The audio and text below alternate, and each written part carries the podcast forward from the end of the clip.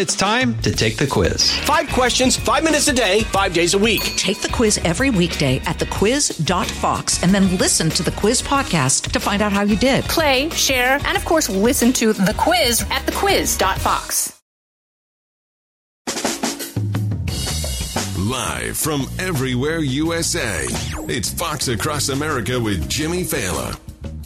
Oh, would you look who made it back to work today? Coming to you live from the greatest country on the planet, broadcasting from the tippy top of the world famous Fox News headquarters in New York City. It is Fox Across America with Jimmy Failla, a man who does not have better things to do than host this show or, oh, I don't know, visit the southern border. Yesterday I was off.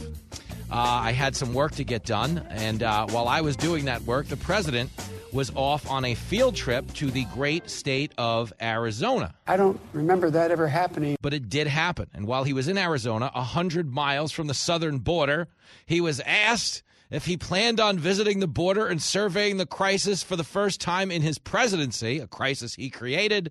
Biden responded, quote, there's better things to do. This guy's a serious ass. It's a dereliction of duty at the border. It is shameful. We're going to discuss it today. It's a busy day on the show. Raymond Arroyo is going to be here. He is, of course, one half of the dynamic duo on the Ingraham Angle with Laura Ingraham. We will also hear from Diamond Dave Landau, uh, who returns uh, to help us break down the preview. Nobody asked for this. But Prince Harry and Meghan Markle, there is no more shameful exercise in public life than rich people convincing poor people to feel sorry for them. He's a lousy dad, but he's right. But they're very much engaged on a woe is me tour at a time when 65% of Americans are living paycheck to paycheck.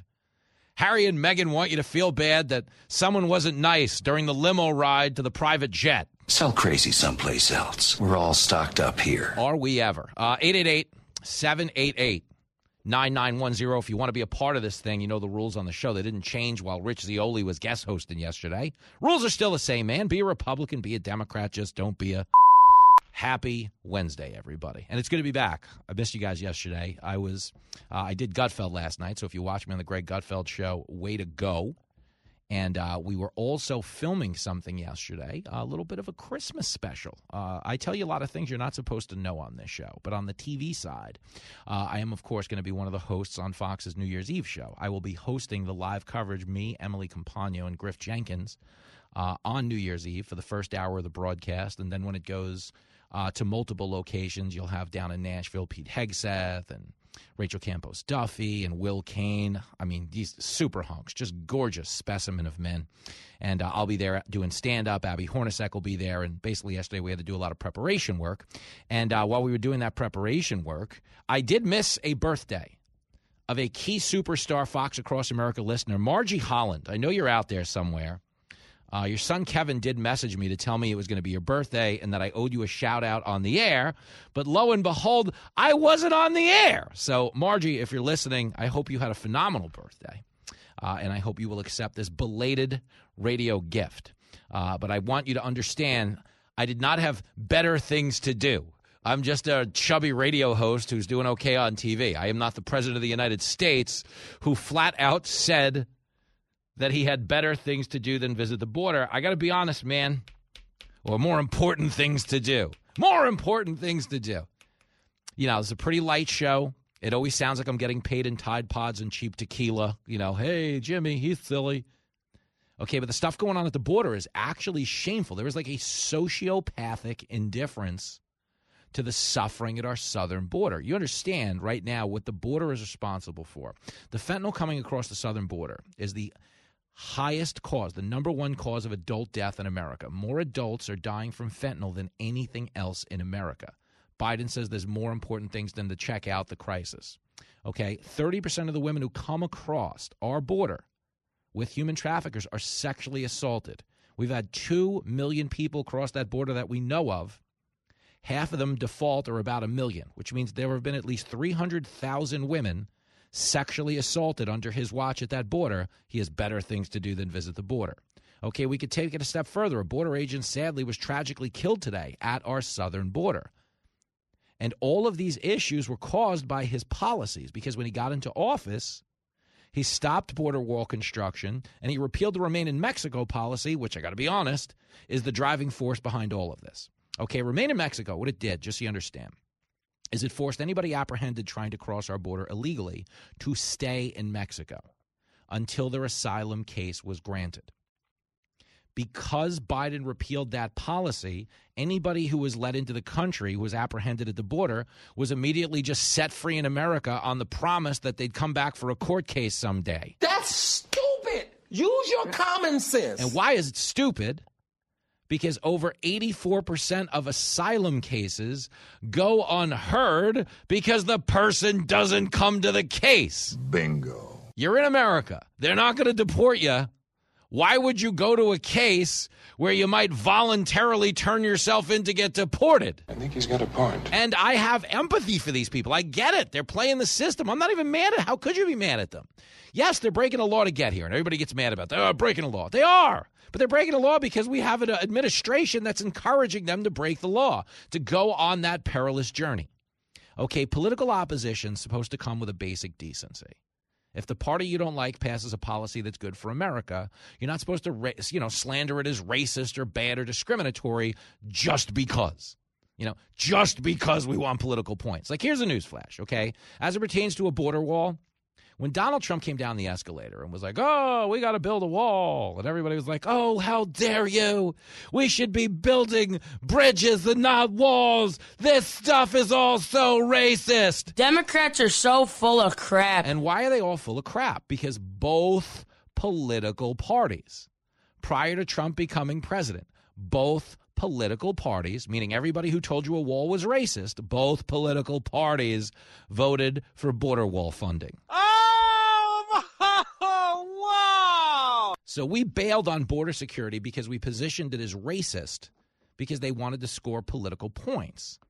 The aftermath of that is a border that's been completely overrun. We've had the head of border security testify that they've lost operational control of three sectors of our southern border. That can't be good. It's not good. Okay, the border is getting people killed.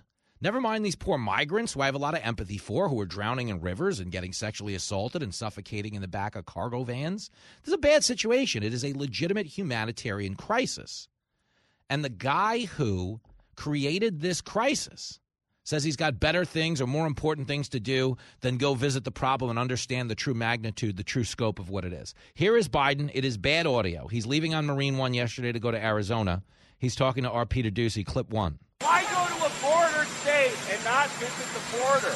Because there's a more important thing going on. They're going to invest billions of dollars in a new enterprise. Did you hear that? What's going on? They're going to invest billions of dollars in a new garbage like you just makes me sick. Folks, there is a real, like a shameful, it's a, like a sociopathic indifference to suffering.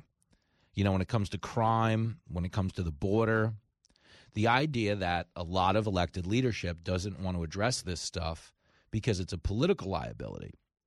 That's a sociopathic indifference to real suffering. Like how many people have to die? How many people have to suffocate in the back of a tractor trailer? How many women have to get sexually assaulted? How much fentanyl needs to get into this country? Okay, this is a legitimate humanitarian crisis on both sides of the border in all 50 states. But Biden flat out said, ah, none of that matters. We're going to Arizona. They're going to invest in these chips and nano chips or whatever the hell they call. And I, and I say that because when Biden tried to explain what he was doing actually in Arizona with nano chips and investments, you know, it didn't come out the best. He had a, you know, kind of a little bit of a rough time getting those words out yesterday. I'm not going to lie to you. Uh, and it was really fascinating to watch because we've kind of we've kind of accepted this now as standard operating procedure.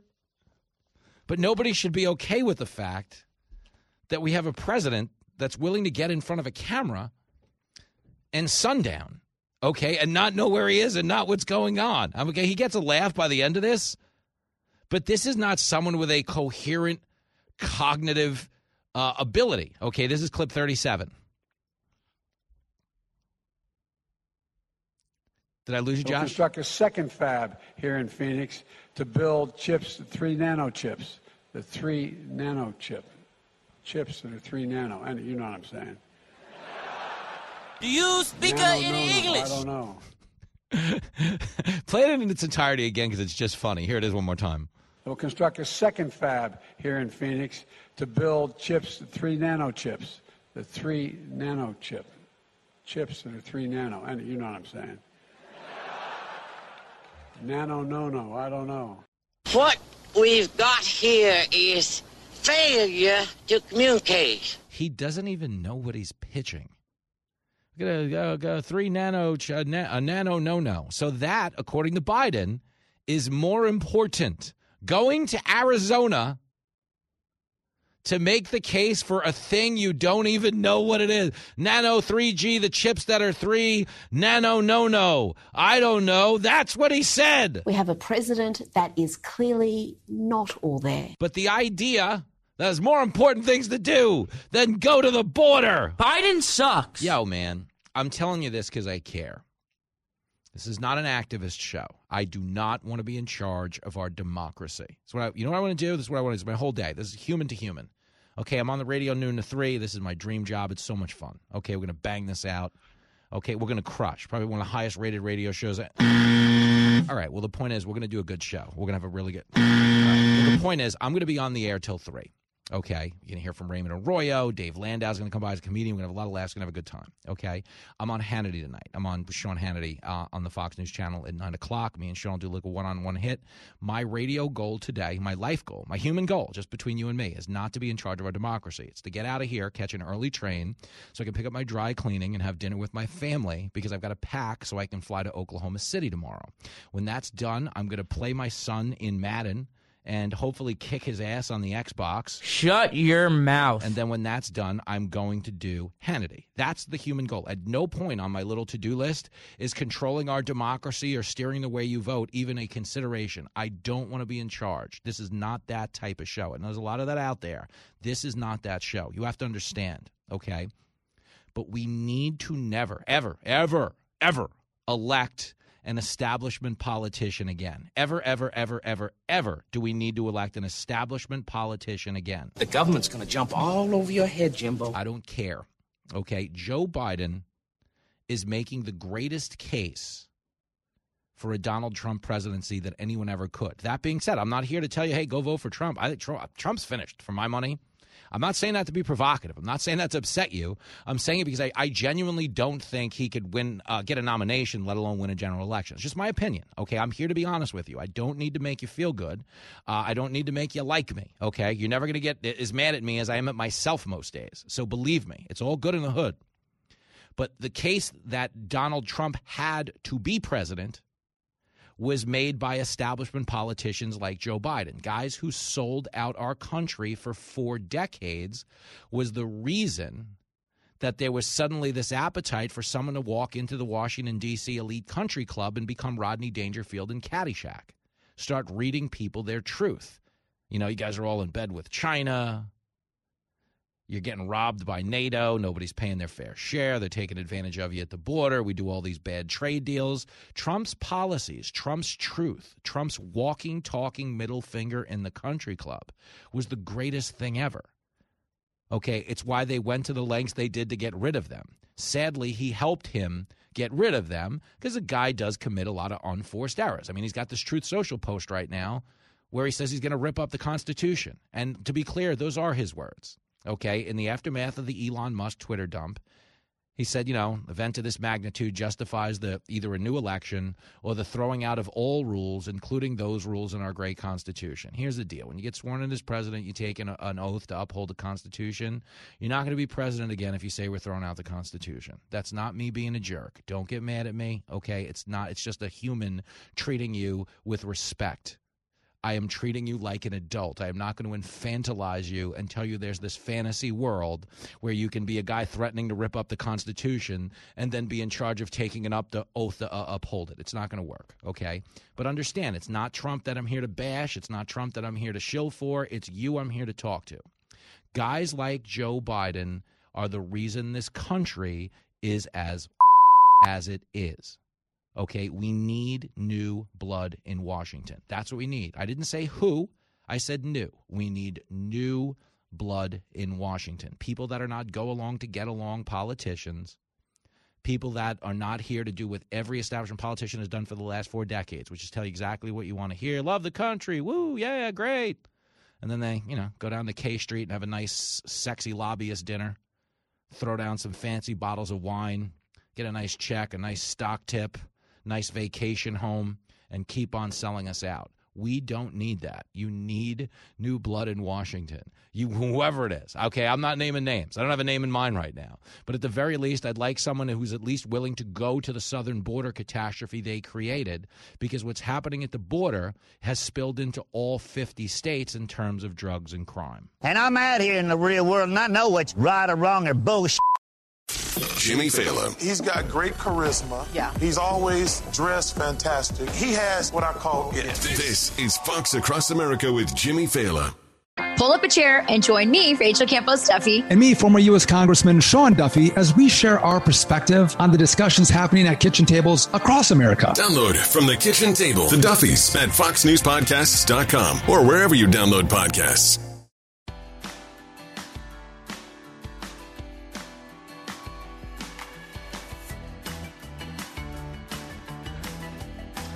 It is Fox Across America with your radio buddy Jimmy Failla. Here's Chip Roy, representative from the great state of Texas, not satisfied with the Biden declaration that there are more important things than going to the southern border. Clip three. Well, how the hell would he know? He hasn't been there. And it sure is uh, something that's pretty critically important to the people of Texas and, frankly, to the immigrants that are getting abused and dying 53 in a tractor trailer in San Antonio, uh, getting raped in stash houses in South Texas. Or how about the 72,000 people who died from fentanyl last year? Uh, the moms that I have to talk to every day who's lost a loved one because fentanyl's pouring into our border because he refuses to secure the southern border. We all know the truth. He, Mayorkas, they're all teaming up to endanger Americans. Uh, and, uh, you know, poking his head in the sand isn't going to actually be enough. He's going to have to do something about it. I'm as mad as hell, and I'm not going to take this anymore. Okay, and you understand the reason Biden won't go to the border is because he doesn't want to draw attention to the problem. Okay, there's a reason the media, like the left wing media, isn't like, hey, you got to go to the border. What's up with the border? Because they're not rooting for the border to get solved. They're not rooting for the country to prosper. They're rooting for Democrats to remain in power. Correct the mundo. Biden going to the border forces them to go to the border. They cover him. There's a pool. Okay, everywhere a president of the United States goes, there's a pool of about 40 reporters from various networks that travel with him and document his every move, which is why there's so much footage out there of him eating ice cream, because 90% of what he does is click I agree on whatever iTunes user agreement of an executive order they put in front of this man, and then they take him out for ice cream. That's what's going on right now in the Oval Office. This man needs a retirement home and a warm bowl of soup. But the thing is, if he goes down to the border, they go down to the border. And then there's an entire segment of our population that now sees just how bad this crisis is. Bill Melugin, if you've been watching this on Fox, okay, yes, they really are trying to bring attention to a problem. Human trafficking at the border has become a billion dollar industry. Okay, Biden says, oh, there's more important things to do. Yo, that in another era, that's actually disqualifying. Like if you were a candidate for office, he said, oh, there's more important things to do than visit the hum- biggest humanitarian crisis in the last 50 years. The border is the biggest humanitarian crisis in the last 50 years. And the guy's like, ah, you, you know, we got more important things to do. I mean, come on, Joe Biden. Seriously, dude. You ought to be ashamed of yourself. Out of the gates and ready to go. Hey, it's Hutton Withrow. Hot Mic is here on the Outkick Network. We've got your afternoon covered with the latest sports discussion, and it's available wherever you find your audio. Daily analysis and news. He is hot. I am Mike. Actually, my name is Chad. His name is Jonathan, but you get the picture. We're going to bring it every single day. Whatever you want to call us, we'll respond to. We just want you to respond to what we're dishing out every day. And while you're here, we hope you subscribe to the podcast, like, subscribe, and share.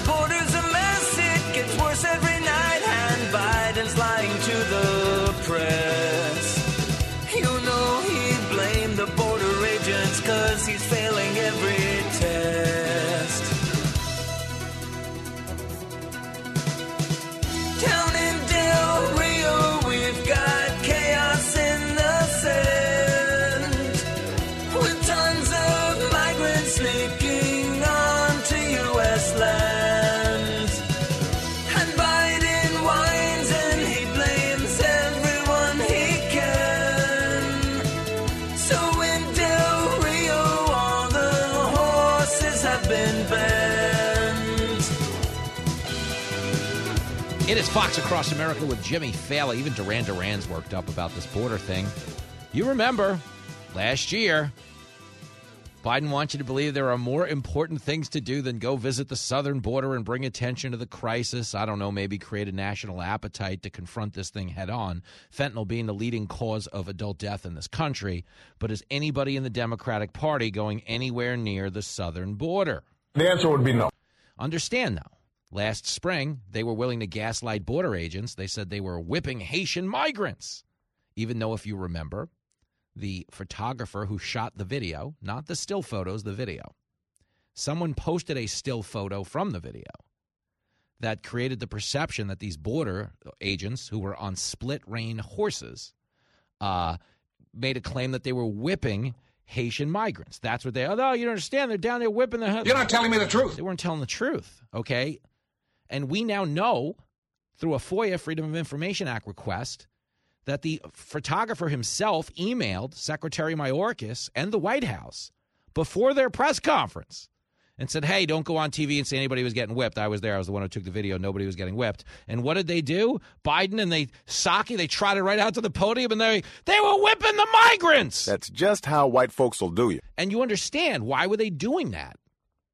Because they'd rather have an argument demonizing border agents than draw attention to their inability to secure the border. They are the problem. This is not a Republican talking point, it's a human talking point. We have a border crisis. More people crossed this border last year than at any time in the history of this nation because of their policies. I'm not saying that because I need you to vote Republican if you're listening to the show for the first time. I'm saying that I'm a guy who cares about the country. I'm a guy who cares about the quality of life and the border states, and of course, the drugs that infiltrate every other state in this country, and of course, these poor migrants that are getting, you know, sexually assaulted, that are suffocating in vans. It's a bad situation, man. So when I bring attention to this, it's not because I hope you vote a certain way. I don't care. You can elect a Democrat if they'll secure the border. I'm done. You know, if you get somebody who puts the country first, I am in, dude. Do you understand? That's my job. Like, That is my loyalty. My loyalty is America. My loyalty is not any particular party. Okay, but the problem is we have people in both parties whose loyalties are actually just to themselves. Tell them like it is. Okay. It's a perpetual exercise, and, you know, we need power. We need to win. We don't go near the border. It's getting people killed. Why would we do that? If you remember when Ron DeSantis started relocating migrants to, say, like Martha's Vineyard, and the people who had all those signs up about tolerance and no one's illegal and everyone's equal, less than 24 hours after they got to Martha's Vineyard, everybody who put up those tolerance, hate has no homes here was like, Get them out of here. Get him out. threw them out, gone. They went to a military base. Has anyone even discussed that again? The answer would be no. No. Does the media ever even ask, like, hey, what up, what, what, what happened to those migrants? Journalism in this country is dead and buried. But there was a 24 hour window where they all purported to care about them. And then the minute they ran them out of Martha's Vineyard and relocated them to other communities, they were like, oh, this is great. No, it's okay. we don't care about these people. Come on, man. They have no empathy. Like, I have real empathy. Like, my goal when I get on the radio is to have a positive impact on your workday or your commute or your prison sentence or, you know, you're cooking meth in the lab, whatever you do, you listen to a guy like me. Oh my gosh, I can't even imagine. But the point is, the goal is not, hey, I need to get ratings at any cost. That stuff's embarrassing. I'm not like a shock jock. Okay, I'll just I'll get them the, the way people used to get them, which is by doing a good show, you know, and being a, a you know a force multiplier of positive energy in people's lives. Like that's the business plan here. That's the model. Like I'm letting you stand behind the magician and see where we put the rabbits and how we make the balloon animals. But the whole thing is, we have people in politics who are not in the Democratic Party business. They're not in the Republican. They're in the them business. You know, they're in the they business. Okay. And yes, they're certainly putting their party loyalty over their country because their party loyalty is what ultimately helps them you know, get the key committee appointments, get the key lobbyist set- setups, get the hot stock tips. I mean, has anyone made more money? You think about that. They're getting ready to Venmo. Excuse me, the IRS is now getting ready to survey any Venmo transaction above $600. Anybody gets more than $600 sent to them on Venmo, we got to go out, we got to audit that thing. This is total crap. And why is it total crap? Okay, you getting six hundred bucks of Venmo. You did a gig, you did whatever. Somebody sent you money. Okay, we need the IRS. Okay, Congress has four hundred and thirty-five members in it that make one hundred seventy thousand dollars a year. Okay, more than half of them are worth tens of millions of dollars.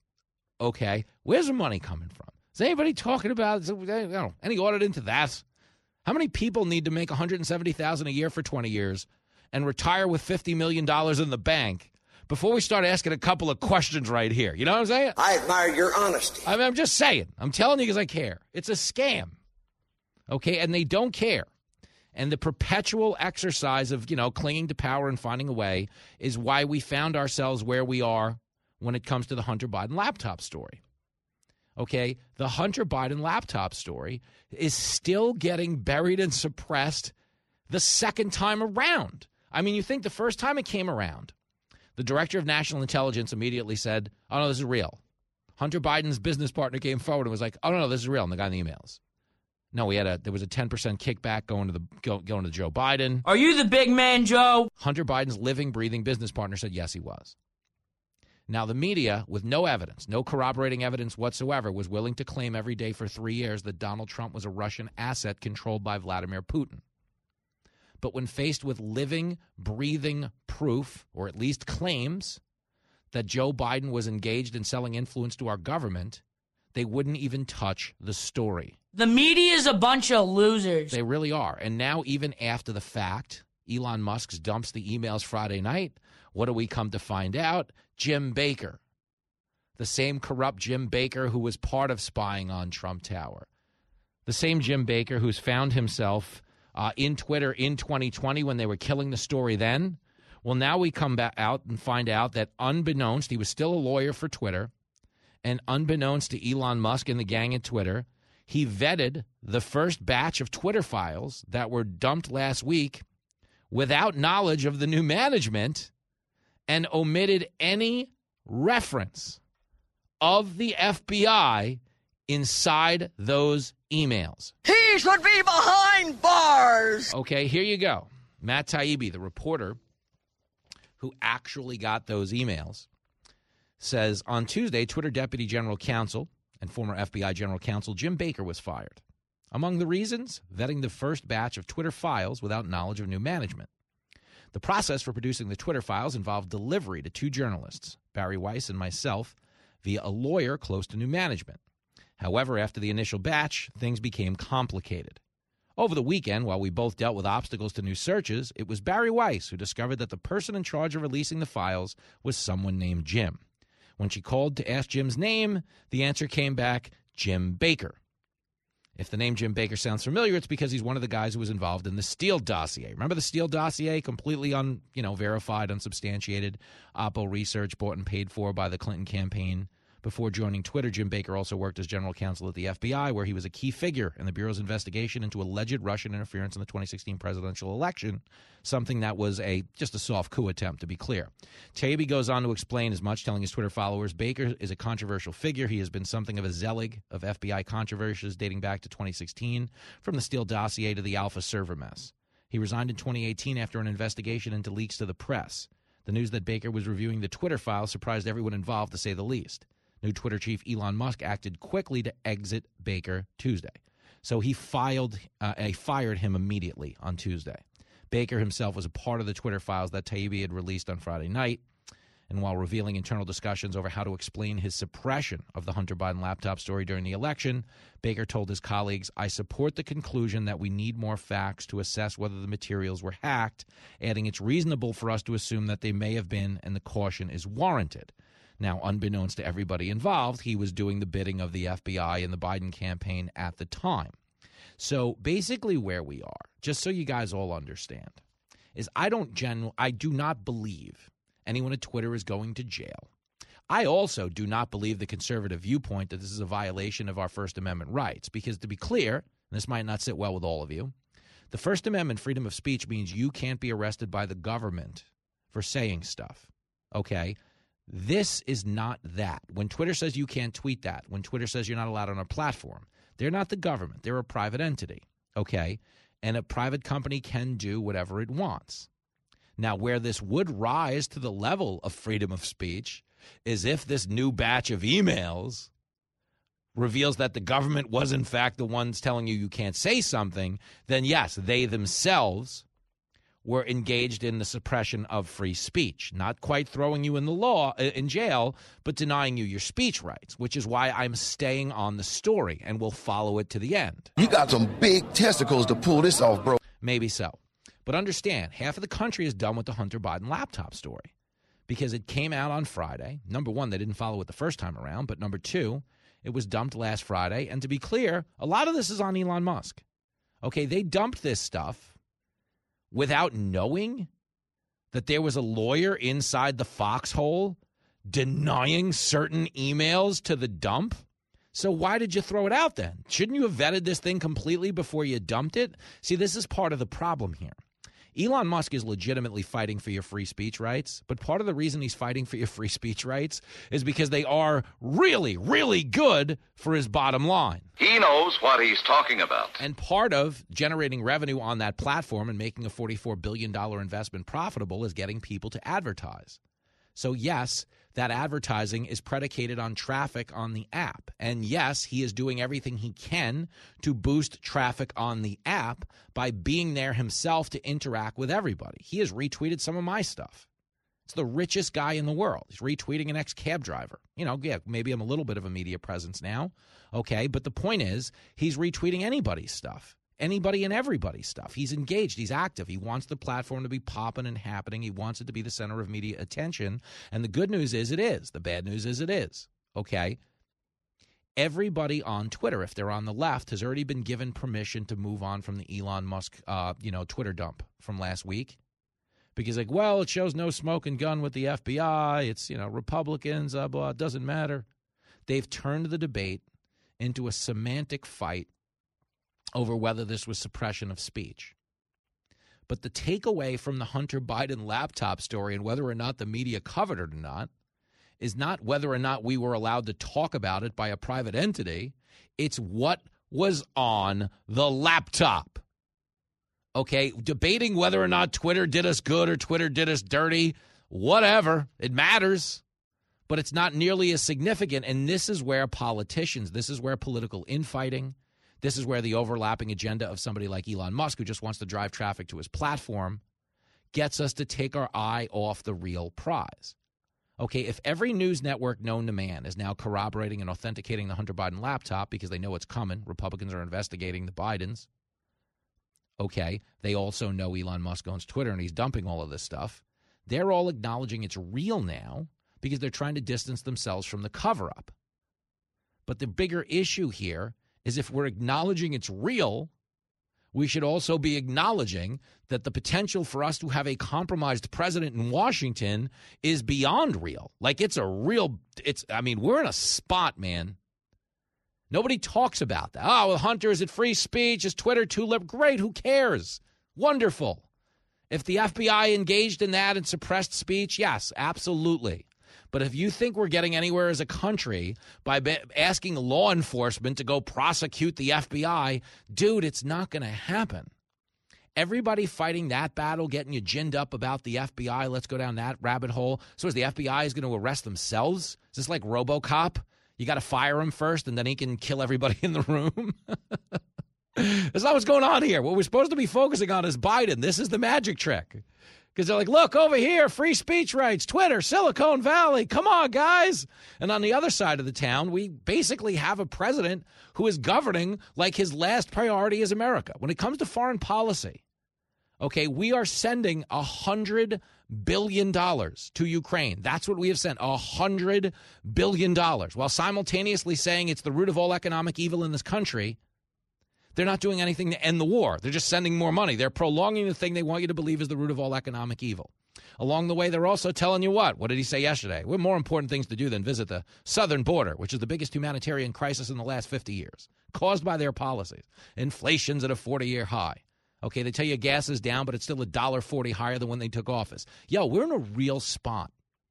And we got a guy in the Oval Office who doesn't seem particularly interested in getting out of that spot because it's a spot he very well may have gotten us into by doing business with his son and lying about it. He told us on the campaign trail I've never talked to my son Hunter, not ever once about his business. You're a bald faced liar. A liar. And we know that to be the case. Why? Because the Hunter Biden emails, the Hunter Biden laptop, proved that it was the opposite.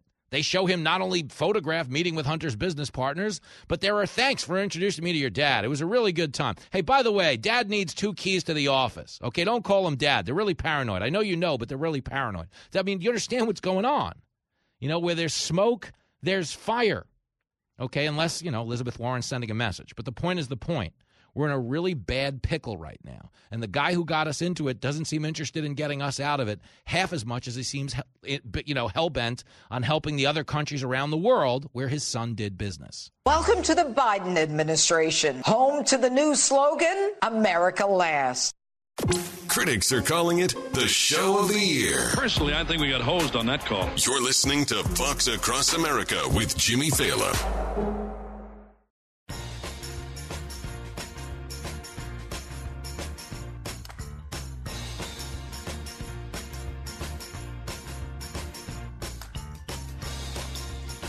It is Fox Across America with your radio buddy Jimmy Failla. Wrapping up the New York portion of our broadcast week, I will, of course, be here tomorrow. I'll be on with the great Harris Faulkner. On the Faulkner Focus, I'll be doing the show live in New York. And then tomorrow night, we are heading on down to Oklahoma City. Friday, we're doing the show from the Eagle down there in OKC. And Friday night, I will be at the Bricktown Comedy Club. Uh, you can get tickets at bricktowncomedy.com. And there are still a few tickets left Saturday night uh, if you want to get tickets as well uh, Saturday night. Also, bricktowncomedy.com. You will not only meet me, you'll meet some fine folks from the Eagle. You'll meet some, I mean, amazing, amazing uh, Oklahomans uh, and friends of mine from up the road in Tulsa at KRMG.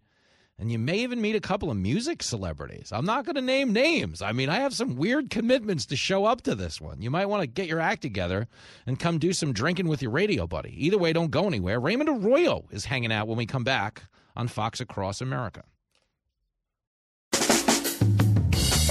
Live from everywhere USA, it's Fox Across America with Jimmy Failla. Here we go. Here we go. Getting ready here in the Fox News studios to bring you an absolute embarrassment of Radio Richard. I like. I feel bad about this. I, I am. You are so dumb. You are really dumb. For real. Stop it. Uh, I am not dumb, but anybody using TikTok is weapons grade stupid, and we're going to discuss that in this hour with Raymond Arroyo, one half of the dynamic duo known as the Ingraham Angle here at Fox News. Uh, Laura is, of course, a show I appear on regularly now. Look at me, moving up in the world. Wow. Ho. Hey. But tonight I am on with the great Sean Hannity at 9 p.m. Eastern Standard Time right here on the Fox News Channel. And if you missed me last night on Gutfeld, how dare you? I'm going full Greta Thunberg. How dare you? Ruining my childhood. Isn't that what she said to the UN? It was so crazy. But uh, we posted clips from last night's Gutfeld appearance on the Fox Across America Facebook page. You can go there. That's where I return all the messages and interact with my listeners uh, who are not my fans. They are my friends. If you listen to this show, you are my friend. Like when you meet me, if you go to any of these events, this week we're in Oklahoma City, the Bricktown Comedy Club. Next week we're in Fort Wayne at the Summit City Comedy Club. Everybody I meet at a meet and greet. I have met a legitimate in the last year uh, between doing Gutfeld on the road, the Patriot Awards, doing our show on the road, doing Gutfeld on the road again, all the market visits, all the comedy clubs, I have legitimately met now. The first radio listener I'd ever met, guy who listened to the show, was my man Tyler from Tyler, Texas, who's an actual friend now. Like we exchanged Christmas cards. He hung out with me at the Country Tavern last time I was in town. He got to hang out with Jenny and Lincoln. Like Tyler's on the inside. He was legitimately the first listener to the show that I ever met. He listened to the show and openly admitted it in public. This is the biggest schmuck I've ever met. Maybe so. But since then, I have met a legitimate, I would say, 50,000 of you. 50,000 of you. I've done that many events, I've been that many places. And uh, the one comment that comes back all the time, first of all, is women say you're not nearly as fat as you look on TV, which I'm like, that's not a, it's not really a good compliment. You know what I mean? You're still telling me I got to suck it in on TV, which I always laugh at that. Uh, but the other one is like, oh, I feel like I know you my whole life because you have. You listen to me for three hours a day on the radio, a lot of you, and I'm the same guy off the air that I am on the air. There's no like this in a sw- you can't like there's not an act where you can just get on the air. Oh no, this guy can convincingly play a community college dropout with a limited limited intellect. No, I'm telling you, he's that good of an actor. You can't you can't fake this. This is what it is. Okay. But you know, when we get on the air, when we do these shows, we talk about these things. Okay, I'm always prioritizing your well-being, my well-being because we're doing this. This is our show. I say that all the time too. You know, the star of Fox Across America is not me, it's you. You know, and that's my radio superpower. The fact that I don't actually have one and I'm just a regular dude that prioritizes what you prioritize. So in this moment, what I would say to you really quickly is if you do prioritize on any level your private information, if you do prioritize, you know, I don't know, not being spied on by the Chinese government, not having all of your data farmed out to the rest of the world, you might want to go out and delete TikTok. And the reason I say that is because TikTok is controlled by the Chinese Communist Party and they're using it to harvest the data of Americans. That is correct. Okay, and I say that because this has been a source of great debate. Kristi Noem, if you remember, governor of South Dakota, hey, hey, hey, not too far from all of our listeners in the flag listening up in North Dakota. We will be in North Dakota April 1st. We're doing an event with the flag. I don't know if you heard about it yet, but it's coming. We're about to start marketing the pants off of that thing. I'll be out there doing stand up in Fargo. You better show up. I'm going to be freezing my ass off. Come on, man. Show up. Bring me a jacket. It's not even a stand up event, it's a coat drive. But anyway, Kristi Noem last week announced that TikTok was banned from all government use out there in South Dakota because she didn't want it, you know, stealing the information, stealing the data of government officials, just the way they're stealing the information, stealing the data of your kids or whoever else in your family partakes in TikTok. Well, yesterday, Larry Hogan, the governor of Maryland, went out and did the same thing. Banned TikTok in the state's executive branch. No TikTok in the branch. Now, this is significant. The reason it's significant, if you're paying attention, is when Trump was president, he signed an executive order banning TikTok. No more TikTok. Why? Because it's owned by and operated by and completely loyal to the Chinese government. Okay? It's owned by a Chinese company. It's called ByteDance. And Trump banned it. No way. This is an executive order. Nobody can be on TikTok. This is China stealing our information. This is China tracking the movements of your children. This is China gaming the algorithm to spread propaganda, anti American propaganda all over TikTok. Okay, understand the goal in China is divide and conquer. Get the American people to hate each other, poison them with fentanyl, make them turn on their government. You understand? Right now in our country, we are plagued by people that are all over TikTok, that are all over our politics, that are all over our media, telling us America sucks, slavery, you know, all of that oppression, things that really did happen in our country way back when. Okay, but things that are still happening in those countries now. You're absolutely right.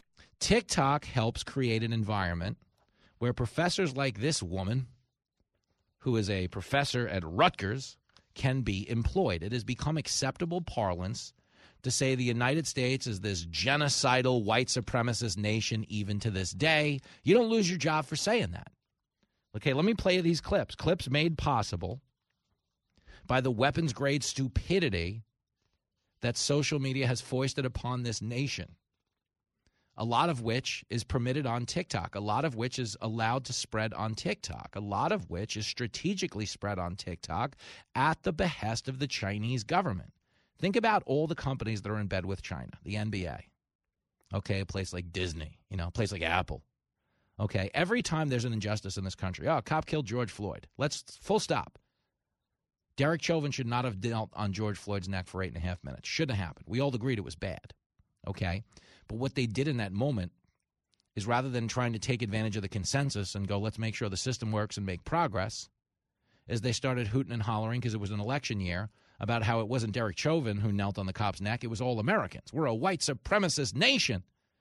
We're systemically racist. We got to do something about this. The answer is we got to get rid of this guy, Trump, who's been in government for four years, and replace him with a guy who's been a part of this racist government for 50 years. You have a problem figuring out whether you're for me or Trump, and you ain't black. But every corporate entity that jumped onto Black Lives Matter, which is basically just a grift, I mean, they didn't invest or divest any of that money into criminal defense, scholarship, or nothing. Okay, what did they do? They bought mansions in Beverly Hills bought mansions in Bel Air, bought mansions in the Pacific Palisades, and then got the cops called on them by the same white people who donated to them. It's basically what happened if you followed that story. Yeah, it, Black Lives Matter. Some people say it stands for build large mansions or Black Lawns Matter because they're buying mansions. I don't know one way or the other, but it was a grift. But every single corporate entity that latched on to that slogan was doing business in China at the time. And they'd always, oh, America's got problems and we got to right the wrong. Dude, you're doing business in a country that is deploying slave labor to this day. The UN itself declared that China is committing eth- ethnic genocide in the Uyghur province of Hubei, yet somehow China sits on the UN you know, Human Rights Board. I mean, it's bananas. Okay, and what they do through TikTok is they dump all kinds of anti American propaganda into this country and we focus on things we did wrong 200 years ago instead of things that are going on in those countries right now. I admire your honesty. I can't say it enough to you. That's the threat. They're stealing your information and they're indoctrinating people to hate America. And it just, again, another full stop there's not a between you and me, just like a human to human. Forget forget that you're listening to a radio or whatever you're listening to, a phone or app, whatever the hell you're listening to right now. It's 2022. Okay, just as a human being talking to a human being. Assume we're the only people here. There might be millions of people listening, but I promise I'm talking to every one of you on a one to one basis. You know, on a human to human level of what's going on in, in with China and with TikTok and with the world. Okay, this is a strategic move to indoctrinate people to hate the country and yes, get the attention away from the real injustices they're committing. These are uh, TikTok itself is an actual national security threat, and that's not like a you know a guy being like, "Hey, uh, I want you to vote Republicans because they want to stop TikTok." Mark Warner is a Democratic senator from Virginia. Last week, flat out said the words, "Delete the app and throw out the phone." Trump was right. But when Trump signed that executive order banning TikTok, what did the Democrats do? Just for the sake of political points. Oh, authoritarian won't let you watch cat videos. You know, this maniac, he won't let you watch the, you know, teachers doing their interpretive dances during the lockdowns. Donald Trump, he's anti fun, is what he is. Come on, this can't go on. But that's the point, okay? They posit TikTok as this feel good entertainment app but it's a Trojan horse there designed to spread anti American propaganda, okay, and to again steal all of your information while it's happening. So, Brittney Cooper, and you know, you've seen all these videos. There's a woman, Libs of TikTok. Uh, there's a Twitter account called Libs of TikTok that posts all these videos of liberal, uh, you know, trans people and kindergarten teachers talking about, you know, sex with their students and it's okay to teach a five year old to switch genders. You can't add, but you can subtract your penis. It's fine. I mean, that stuff goes on. And Libs of TikTok is an account that's been just straight posting. Libs of TikTok doesn't comment. It doesn't say, like, look at this person or screw these people. Libs of TikTok just literally posts videos of liberals making statements on TikTok. That's it. Just here are their words. Watch the video. Tell me what you think. And at one point, Twitter was banning Libs of TikTok. Libs of TikTok was being accused of a hate crime for using people's own words, not not not mischaracterizing them, not repurposing them, just giving you their words, which is what I'm about to do right now. TikTok is a place where a woman like Brittney Cooper, who is a professor at Rutgers University, okay, says white people like being the villains and we got to take these mother effers out. These are not my words. These are Brittney Cooper's words. It's a two-parter. Let's start with clip 44. I think that white people are committed to being villains in the aggregate, right? The real sort of issue here, and I, you know, I've heard people sort of say it, is one, I think that white people viscerally fear. It's not that white people don't know, right, what they have done. They know. They fear that there is no other way to be human but the way in which they are human, which is to. So, you know, like you talk to white people, and whenever you, you really want to have a reckoning about it, they say stuff like, you know, it's just human nature. If y'all had all of this power, you would have done the same thing, right? And it's like, no, that's what white humans did. White human beings thought there's a world here and we own it.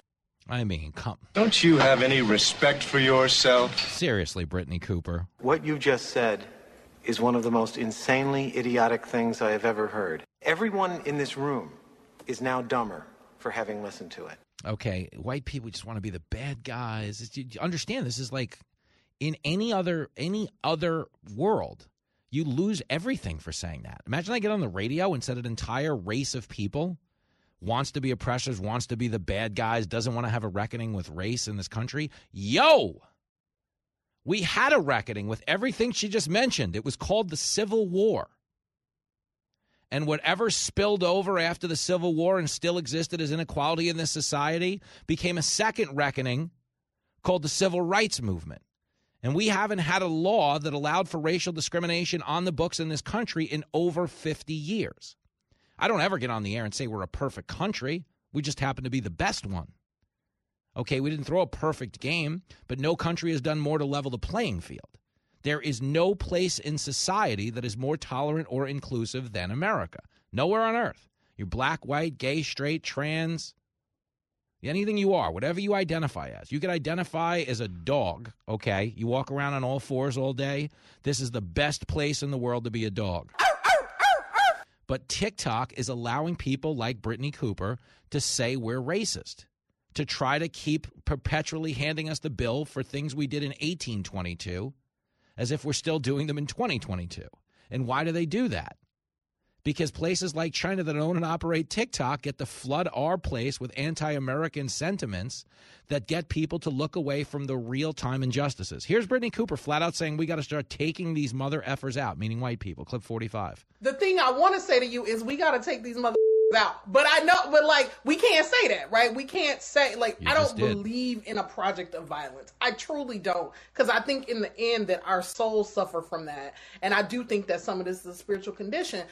I mean, dude, but do you understand what's going on? Spiritual condition souls, we got to take them out. But I can't say that because I don't want to get in trouble. You understand? She's not getting in trouble because she's on TikTok where it doesn't matter because it's run by China.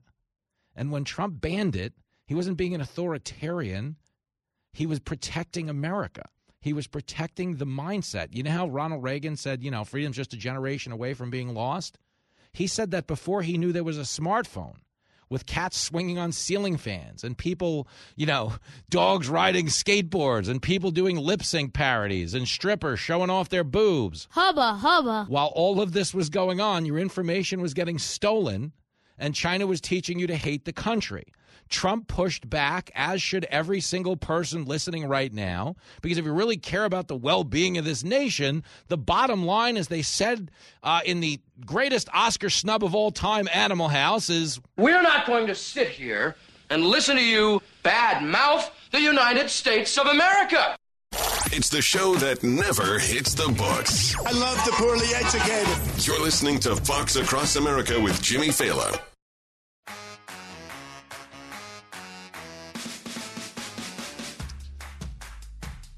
Oh, yeah. It is Fox Across America with Jimmy Failla. Getting ready to wrap with Raymond Arroyo in the next break. Dave Landau's coming up as well. Diamond Dave back on the road doing stand up, as am I. Got a lot happening right now. It's been a wild time. Tonight I'm on with Sean Hannity, 9 o'clock Eastern Standard, if you're into that sort of thing. And if you're not, how dare you? Uh, Michael Avenatti, Do you remember the media propped him up as a presidential nominee? Do you remember? Oh, Avenatti, he's going to be president. Uh, he just got sentenced for a third time uh, yesterday and uh, is now looking at a combined total of about 17 years in prison. So history will show that Michael Avenatti never did ride in the presidential limo, although he did make the license plates for it. It's a wild time to be. But this is more proof that the media, you know, will just say anything. Do you remember when Avenatti was going to bring down Trump? Ah, oh, Stormy Daniels, blah, blah, blah. Here's the media. Remember this? Praising him. Clip 46. You got lucky tonight. We're back with attorney Michael Avenatti. He is a main player. Sitting beside me right now, I'm not going to let you cheat. You, you have to guess. Uh, and hint, his name is Michael Avenatti. and, um... Look, I think you're doing a hell of a job. I don't think you're in this for money. To me, you're like the Holy Spirit. You are all places, all time. He's out there saving the Look, country. You know what? I'm... He's a rock star, I think. It'd be interesting to see his next chapter. Absolutely. Michael Avenatti for president in 2020? He's Donald Trump's worst nightmare. Michael Avenatti. Existential threat to the Trump presidency.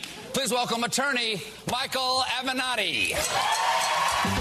Looking ahead to 2020, uh, one reason why I'm taking you seriously as a contender is because of your presence on cable news. I wrote about this saying you're currently leading the pack among 2020 contenders on, on, the Democratic side. What do Democrats value most? If they decide they value a fighter most, yes. people would be foolish to underestimate Michael yeah. Avenatti. Michael Avenatti is a beast. Okay, that's true. And he, he's a beast. He's a beast, and he keeps popping Donald Trump and all of his folks in the mouth repeatedly. He's a beast. I'm surrounded by idiots. Woo! Avenatti! He's a beast! He's gonna be president! Their shamelessness knows no bounds. Okay, Avenatti on the way to the White House. Well, something funny happened on the way to the forum.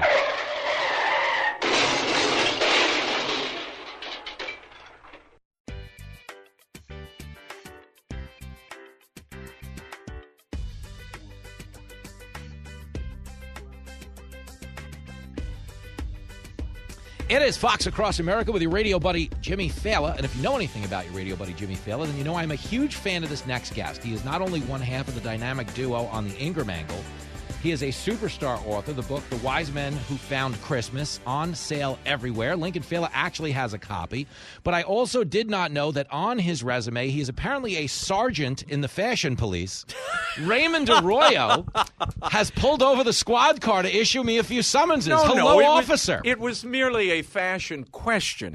if you were, I was just, I just got from, Na- I just returned from Nashville. Okay, and you have the snakeskin boots. Yes, yes. You've got the the the the red uh-huh. uh, embroidered cowboy chic, and I thought, are you are you joining a rodeo? Uh, are you are you part of Dolly's pickup band? I didn't know what happened here, but I, I like it. I, I'm not one of these snobby people who say, "Oh, this Western thing isn't working for me." No, no, no. I like the look. I, I, just don't know what it's leaning me, towards. Let me give you. I'm going to give you so much okay. intel because I love you, buddy. Uh, I actually. I only wear, ask out of love. No, no, and of course, we're the me and you are like real pals, and it's it's it's something I'm thankful for because it's recent that we've only gotten to hang out in person, get to know true. each other. I was always fans from afar, but like two ships in the night. There you know we what I mean? And well, now, now, we're collision. Now we're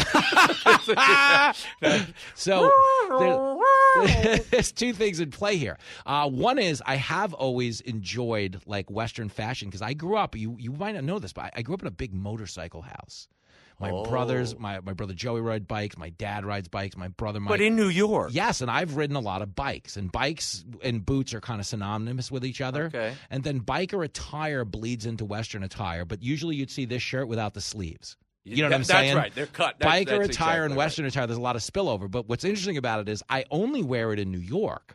I don't wear this stuff. You don't wear it on the road. I don't really wear it where it's acceptable. You want to know why? Because, like, let's say I show up to Salt Lake City, Utah in this gear.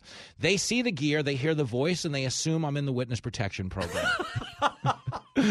Oklahoma King. yeah, right. Yeah, Uh, there yeah you thank you. We- Right, right. Move What- over, Sly Stallone. We've got to update. the last time I was in Oklahoma, I was in I was in Tulsa, and then I was in Enid, Oklahoma. I got asked around, like they circled the drain. They didn't quite ask me this, but I felt like people were asking me to kill people for pay at least five times because of my outfit. I'm like, no, no, I'm a New Yorker, but I'm not that kind of New Yorker. I just like the fashion. You understand? They got the vibe. Yes. They picked up on the the hidden vibe. Uh huh. I, I, but I have uh, no. I'm not trying to avoid prison. Uh, at this point, no one is. I wanted to bring this up anyway because you, you cover the media.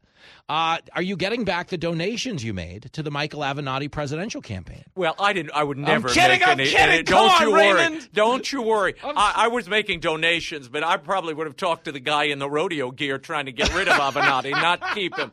The very idea that people were taken in by this shiny-headed charlatan is amazing to me. This guy, a sleazebag lawyer. When you're robbing Stormy Daniels, you know you're low. you know when you when you're when you're making plans Yeah. to roll Stormy, Yeah. that's talk about jiu-jitsu. that, that takes quite a man, I have to say. But a man who belongs where he is now, behind bars. Straight up, uh, Yeah. straight up. Uh, yes, when you're screwing Stormy Daniels and there's not money involved, like, come on, what are we talking about here? I'm keeping it family friendly. Of course Jimmy. you are. Raymond Arroyo's I in studio. The book is called The Wise Men Who Found Christmas. Uh, there's not as many Stormy Daniels references as you might hear in this interview. No, no. uh, They're Lincoln not. Failla has now made his way through the book. It's a big hit in the Failla house. I know we've talked about it Yeah. before, and I'm going to circle back to it with you in a minute. But the reason I brought up Avenatti is because all of these years removed from that hysteria, Mm-hmm. you realize how unhinged they had gotten. How, you know, a guy like Avenatti was legitimately being propped up as like an existential threat to the Trump, which was never true. Correct. But I think having the benefit of hindsight, the world, if they paid attention to this, we knew in the moment, like these are unhinged people. Right. But the world, if you think back to a time, uh, I don't think the world appreciated as we did in real time. That is, you know, Trump has his crazy moments, but the media was crazier than Trump. That's exact. I mean, when Ana, Ana Navarro, I have that image of her saying the Holy Spirit Yes. is moving Yes. through Michael Avenatti. What spirit is this woman in touch with? I don't- it's a spirit, all right, but it ain't holy. it's got it's got glass. It's got a glass with rocks in it. Yeah, That's it's a exactly spirit. right. A distilled one. Yeah, no, she is. Let me just tell you, these people, but they were so hungry for somebody to take down Donald Trump and replace him. Yes. Remember these idiot poor. I mean, there there was poor Chris. Uh, what's his name? uh, who used to do the show on MSNBC? Got fired. Oh, Chris Cuomo? No, I'll the other oh, Chris. Oh, oh, Chris Matthews. Chris Matthews. Throw up my leg. I forget Matt. Uh, Yes. Up and down. Well, he was feeling something else up and down his leg when Avenatti came into the studio. When he, with a straight face, said, "You could run as a Democratic presidential candidate." Yes. I mean the the group insanity was at a fever pitch. Thank you. And it's if you if you itemize everything we're acknowledging because we always play this montage. But the thing about a montage oh. is sometimes you don't get time to itemize the claims. There were individual claims. Yes. What you just cited with Matthews, there's a clip in one of our montages where he goes, "And the thing I like about you is you're not in it for the money."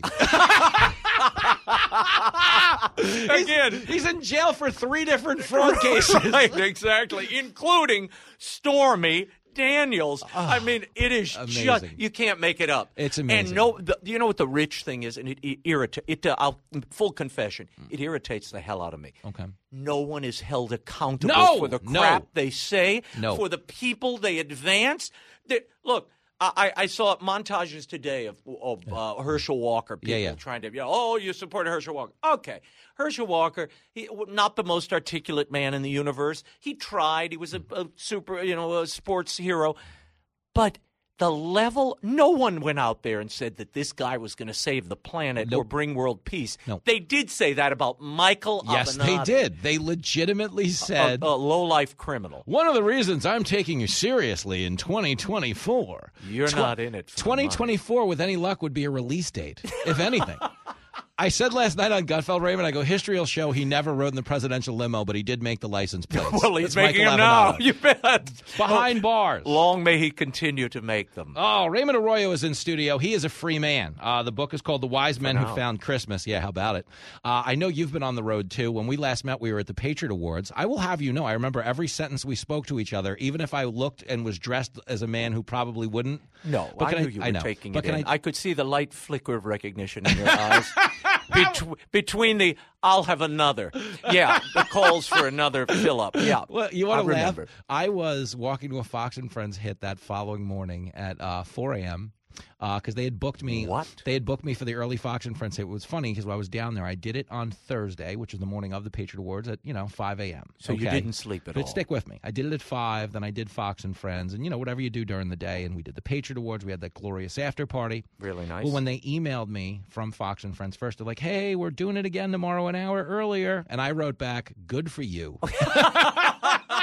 so no no return engagement I for no, Jimmy no, no. Failla. I said I'll be there. What? I said, but understand. I said I, I, I, I, I showed up in the clothes that I performed in at the Patriot Awards, and said I said, listen, and, and they we acknowledged this on the air. I said, yo, you booked me, Jimmy Failla, the biggest dirtbag on this platform at 4 a.m. I said all I owed you was a body. I got the body here. I didn't owe you a specific outfit. I didn't owe you any cognitive abilities. but I had Content is yours, baby. That's all. You're you're on your own. I'm here. I'm Oh, not the host. I'm just a, a little segment, and we did it. But You are too much. well, it, it was fun, but I laugh because the reason I bring that up is I was on my way to their set, still out from the night before, and I saw a gentleman walking with his Patriot Award in his hand, also still out from the stumbling night before. stumbling through around the I would never name names. I would never Seminole name names. Casino. Well, Thank you. there, Um, it, there, it was a great night. You epic. were amazing Oh, that Raymond. night. No, no, you were really funny. Very funny. That's a hard crowd. Uh, you know it's a weird crowd. Well, you want to know what the thing is, man?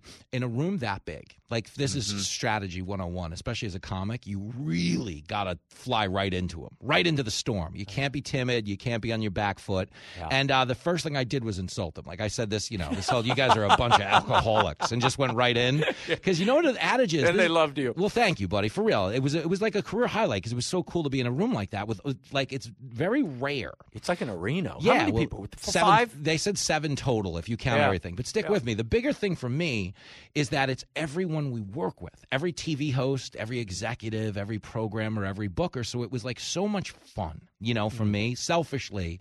It was such an indulgent, fun thing. But the lesson there, and I, I kind of know this because you play so many opium dens on the way up, you know, is in, and when it, usually, you know, when you start out, you're in a room where you don't have their attention. You know, you're fighting for their Mm. Right, attention. you're trying to get it. And what you learn early on in comedy is there's a term we all use in politics called read the room. But in comedy, you don't read the room, you lead the room. you're the only guy with a microphone. You set the terms of the negotiation, you're in charge of the vibe. And if Mhm. you don't lead a room of 7,000 people, you're just another person who walked eaten. on and off the stage. That is correct. So you got to go in. Yeah. That's the point I make. Raymond Arroyo is in studio. Now, Biden is supposed to be leading the free world. and I'm going to say that with a straight face. Uh, I don't know that it's a thing.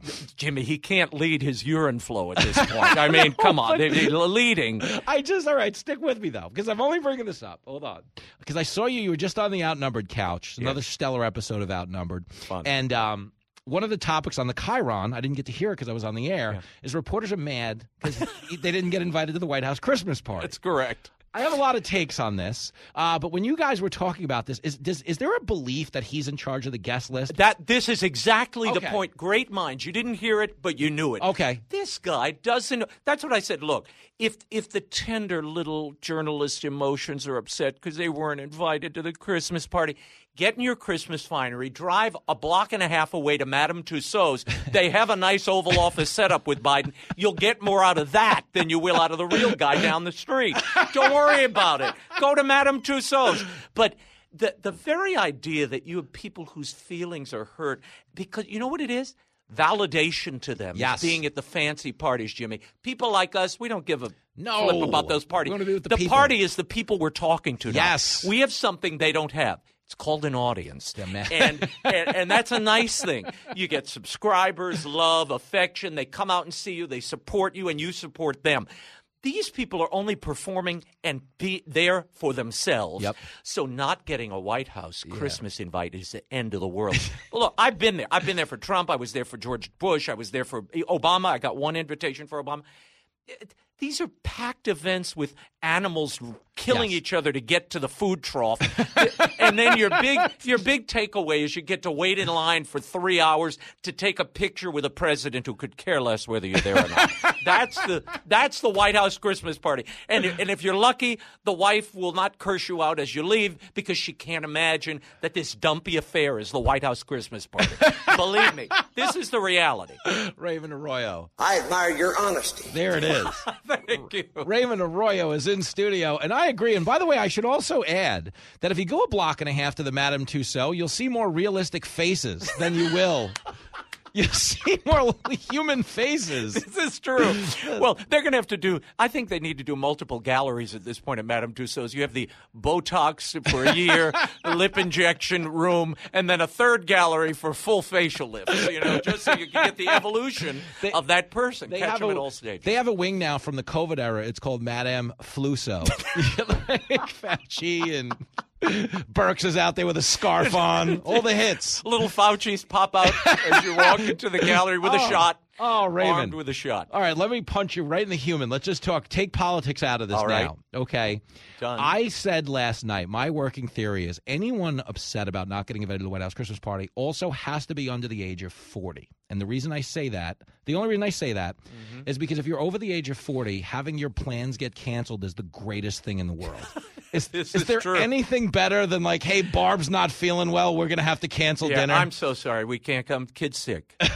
Dog is puking on the lawn. I'm so sorry. We'd love to be there, but I know I agree with you. And but you know, it's also a miserable affair because if you and I get invited to Yeah. something, we go park. Yeah. You can't park at the White House, Jimmy. Somebody's got to drop you off a block away, cold, Yeah, yeah. raining. You stand in line because there's a Secret Service screening. Oh. Then there's another one right before you enter the house, and then you go down that. That alley of horrors that Jill Biden has made, the white, they, you know, they went after poor Melania about Yeah. the red sticks Yeah, yeah, in the yeah. hallway. Well, now it's a white blizzard. This is every child's nightmare of being lost in the woods in a blizzard with no way out. And at the end are paper mache champ and that stupid cat they got. Uh, It's like this is what I get. Well, some White House. No, it's a horrible. It. It. I'm telling you, if you've never, if you're never invited to the White House, anyone listening, thank the good Lord. thank the good Lord. You didn't get dressed. You didn't blow it. Oh, folks, the book is called The Wise Men Who Found Christmas. They thankfully did not find themselves at the White House Christmas party. They would never go there. They're like, now, can we go to a freezing manger instead? They're like- they sent the camel droppings to the White House Christmas party. They went to the real party. Jesus and Mary and Joseph. this is a home run book. I throw my full endorsement behind it. Get out there and buy it, or you're dead to me. Raymond Arroyo will always have friend. this. We, we will always have this. Thank you, Jimmy. You're listening to the hottest show in the country. Our country is in serious trouble. This is Fox Across America with Jimmy Failla.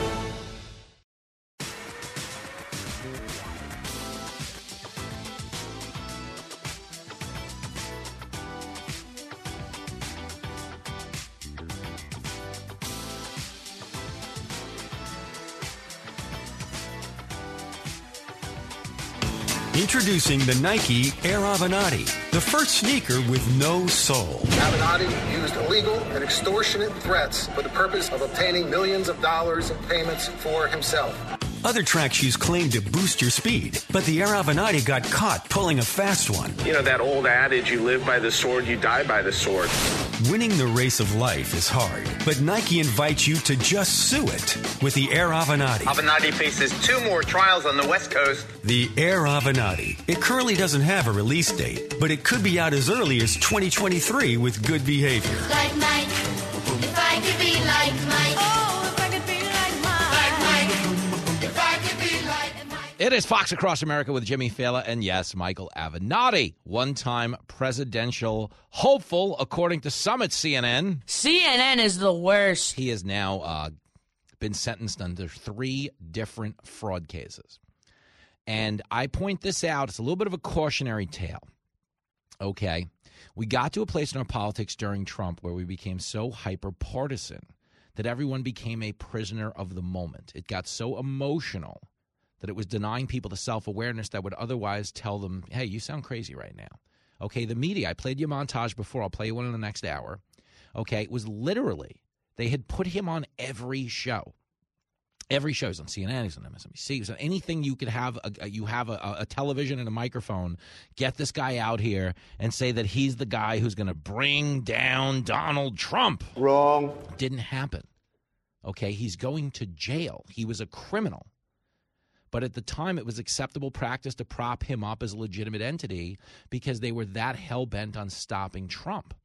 Okay, history will show when you're 30, 40 years removed from the emotion of this moment that the Democrats and the allies in the media did more damage to this country in their relentless pursuit of Trump than Trump ever could. Like Trump says stupid stuff all the time, and I'm, I'm I tell you this a lot. He's probably disqualified himself from running again. Whether you think so or not is irrelevant. Whether I think so or not is irrelevant.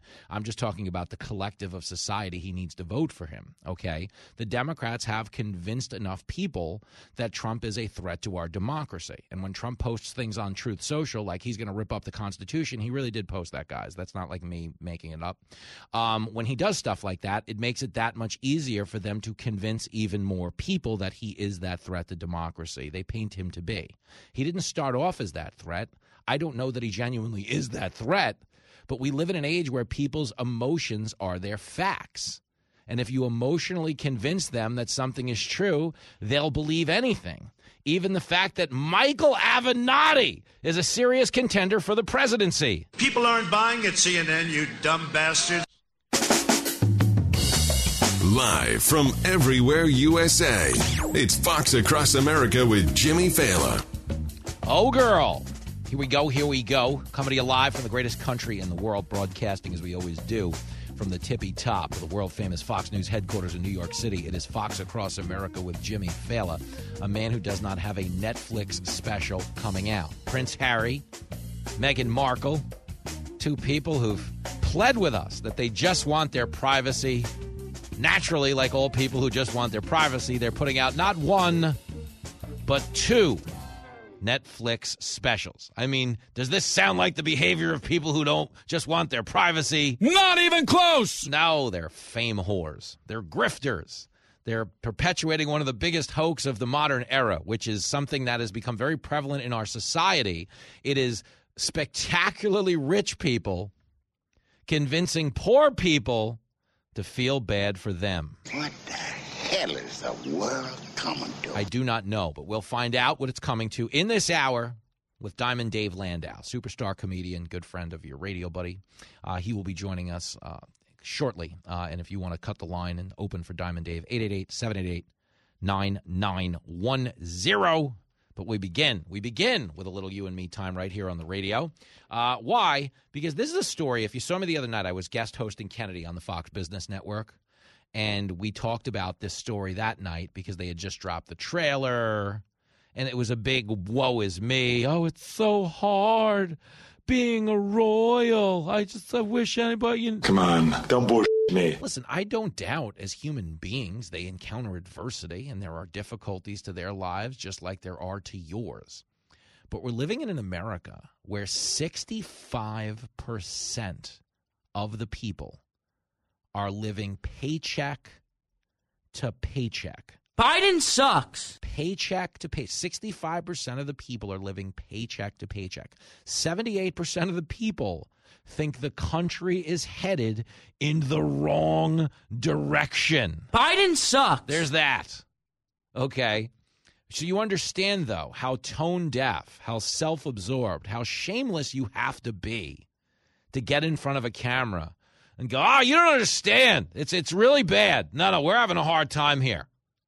The Royals weren't always nice. There were days where I woke up to get my six handed massage. And then I had to go potty because, you know, the massage works it out of me. It's part of my routine. And, you know, there's a string quartet, you know, in the bathroom that makes sure everything is nice and relaxing for me when I go. And one of them called in sick. It was hard. You don't understand. It was really, really hard. These people are clowns. Okay, nobody cares that while you were flying around the world on a private jet lecturing us about climate change, somebody in the royal family was a little unfriendly. Nobody cares. Oh, really? Okay. Moms are selling pictures of their feet all over OnlyFans so they can pay the heating bills right now. I mean, come What the hell did you just say? That's actually a thing. Like we're we are living in the golden age. It's never been more prevalent in society than actual women who are otherwise civilian women who went to school, who went to college, who work, you know, who raise a family, are moonlighting as internet porn stars because they need to make ends meet. Oh, yes. I've read about that in the Bible. Okay? They didn't all get out of bed thinking this was the way and the truth, okay? Some of them have been forced to embrace it, others just have this adventurous spirit and feel empowered by it, whatever the case may be. But this need didn't exist in our society four years ago, or eight years ago, or 12 years ago, but it exists now because the country's been run into the ground by the folks that happen to be in charge of it. We have people in Washington that don't know what they're doing. Okay. So when you fly to this country, okay, after leaving the royal family, royal life was too hard for them. Oh, the press always wants to know what's going on. Okay, that's your concern. I get it. And I completely empathize and concede that Prince Harry's mom was a focus of an unhealthy level of media attention, a level of media attention that ultimately did kill her, that ultimately did, you know, in that tabloid obsessed era where there were fewer celebrities, where there was a bigger, a bigger attention span than the one we have now. Being the eye of the media storm wasn't something that happened to you for four hours, you know, at a time. It was something that really did happen to you around the clock, and she's living in something like that. But what they're trying to do is trade off of the suffering and the legacy by pretending there's a comparison between what she's going through and what they're going through. Okay, here's the thing.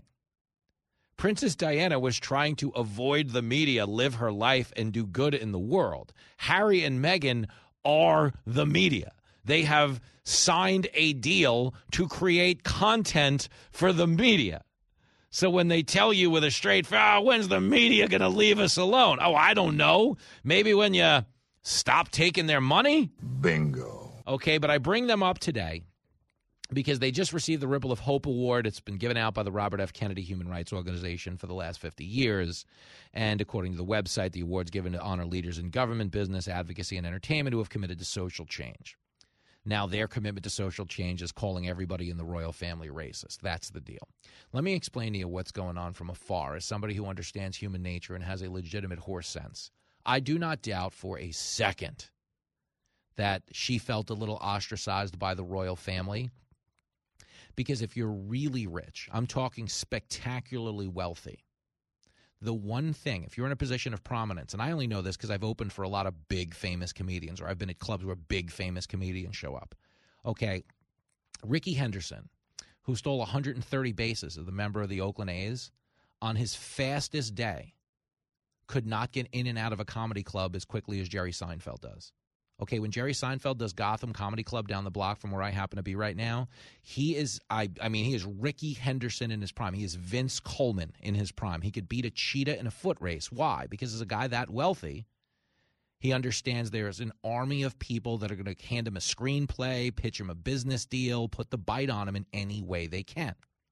When you have that presence in society and you get subjected to that level of proposition as often as a guy on Seinfeld's level does, you get good at knowing when that presence is around you. You get good at diagnosing, oh, there's a guy hovering over there by the ATM who's going to pick me off at the door. Oh, you see that guy over there pretending to be on the payphone? He's going to turn around and ask for a selfie. You know that, okay? I can tell you this as someone who now gets recognized everywhere he goes. This is very new in my life, but we know what's going on now. And I'm like the friendliest guy in the world, so I'm not mad about it. I'm like, hey, just say hi, man. Don't don't stupid around me. It's me. Come on. I'm 45. I'm going home to play video games after this. Don't be starstruck. I'm certainly not a star. You know, but the point is, okay, you get good at knowing what the grift feels like when it's coming from Flim Flam. When it's not coming from a fan who wants to take a picture or a friend who wants to take a picture, it's coming from somebody who wants to proposition or get over on you or exploit your position of prominence. You get good at it. And what happened in the royal family early on is Meghan Markle, who was a C list actress on the USA Network show Suits, okay, made her way into the royal circle. And in the early going, the members of the royal family thought they had a grifter in their ranks. They know what that feels like. Okay, their collective takeaway was this chick isn't on the level. She's trying to trade on the access she has to the family. And make no mistake about it, she was. They have dished every royal secret that has come their way. They have spoken out and slandered the family. They're getting rich right now by trashing their own family. That's just how white folks will do you. She ultimately recognized that Prince Harry, when you look at the succession chain in the royal family, had one chance of wearing the crown. And that was if he celebrated a birthday at Burger King. Okay, in terms of the royal crown, no chance. Okay, she knew that and recognized that the path forward was victimhood. Let's get him to quit the family. Let's say they wronged us. We're never going to be king and queen. We're always going to be in the shadow of Will and Kate. So let's give them the middle finger, say we're oppressed, get out of here, and we'll go get rich in America. Harry, I'm telling you, you've got no balls. That's the move.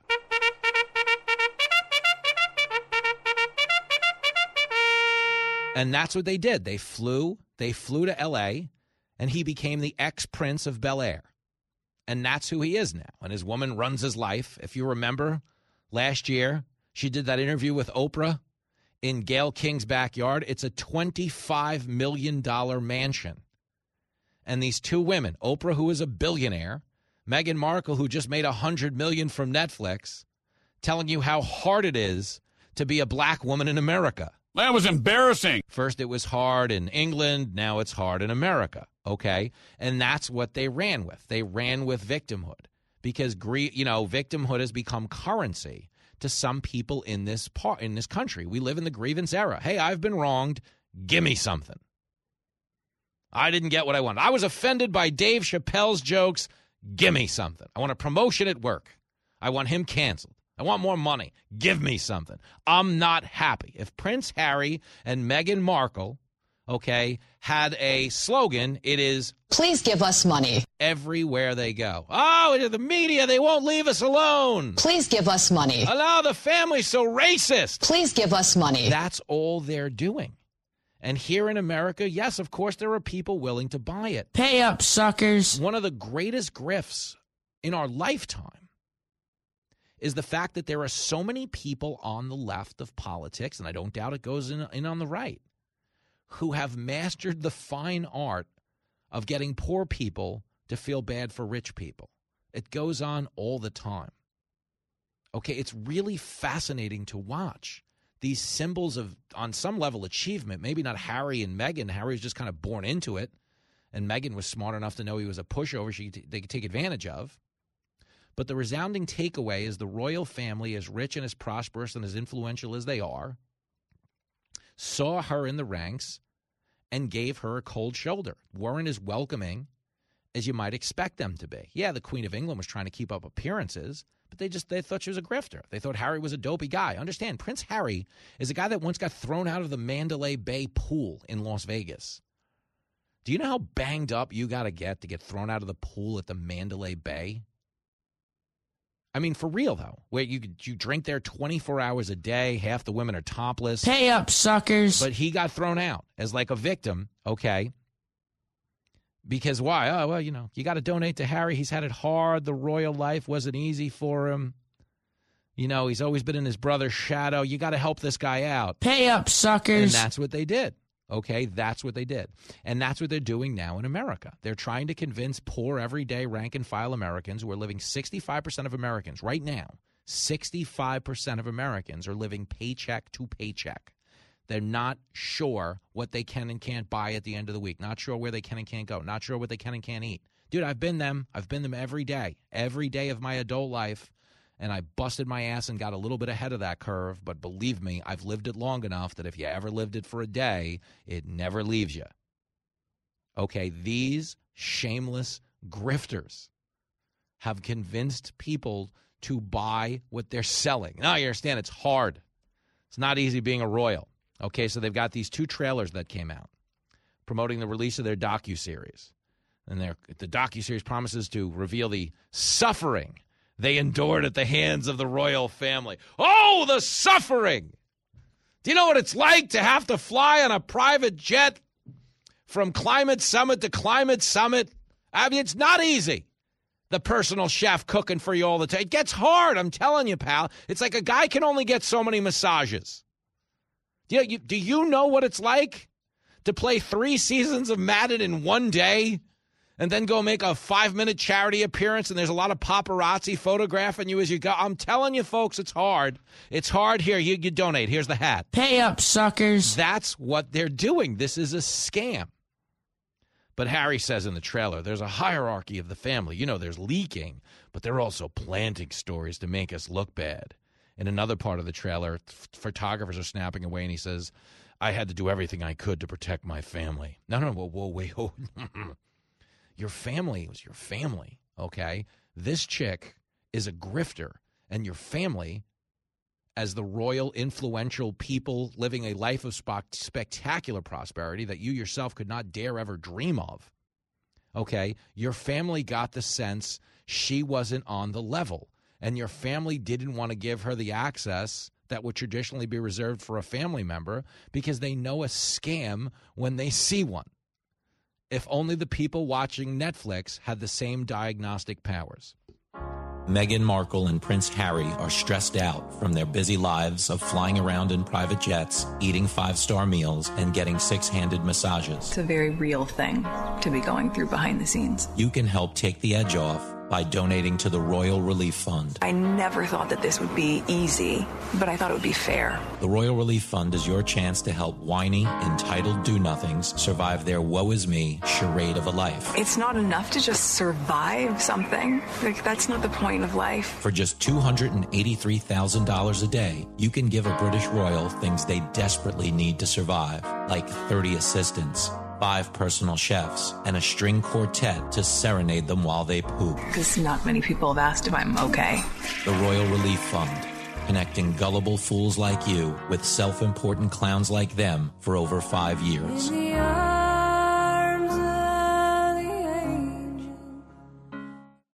Don't go anywhere. Fox Across America with Jimmy Failla. We'll be right back.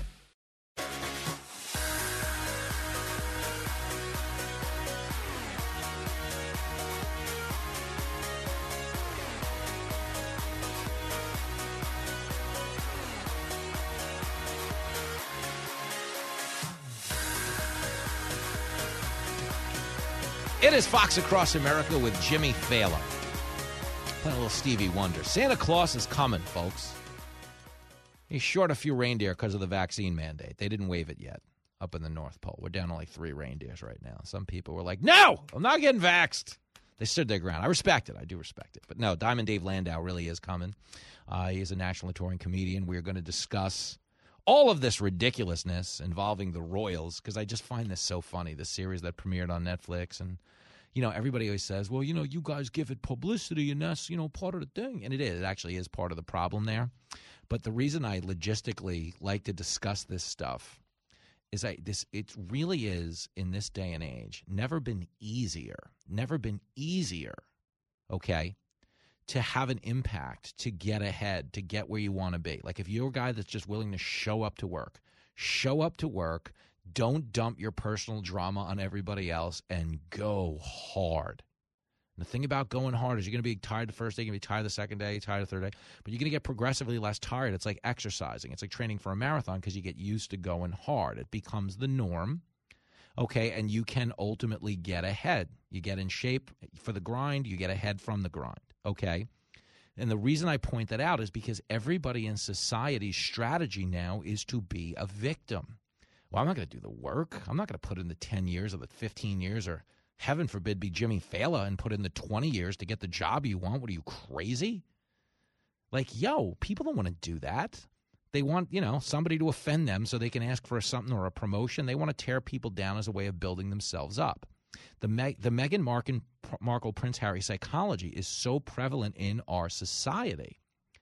And there's a lot of people now that are being denied self reliance. They're being told the government should be paying for everything you do. That's it. No, you, are not paying for child care. You, gov- you, Government is not the solution to our problem. Government is the problem. every damn day. Okay? You need to be able to do for yourself. And if you're willing to try every day, just try, you will figure it out. Do you think about tonight? I am on Hannity tonight, nine o'clock. I was listening to him in a taxi for seven years. Didn't know him. Didn't know I'd be on his TV show. Didn't know I'd have my own radio show, but I kept working towards it. And one day I was able, through some low level blackmail and a couple of extortion attempts, to get on the show. You can do that in America. Get back to work.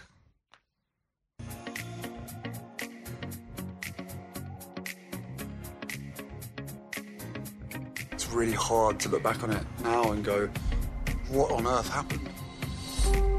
You hear that? That is the sound of hearts breaking all around the world. she's becoming a royal rock star. And then Everything changed. There's a hierarchy of the family. You know, there's leaking, but there's also planting of stories. There was a war against Meghan to suit other people's agendas. It's about hatred. It's about race. It's a dirty game. The pain and suffering of women marrying into this institution, this feeding frenzy. I realized they're never going to protect you. I was terrified. I didn't want history to repeat itself.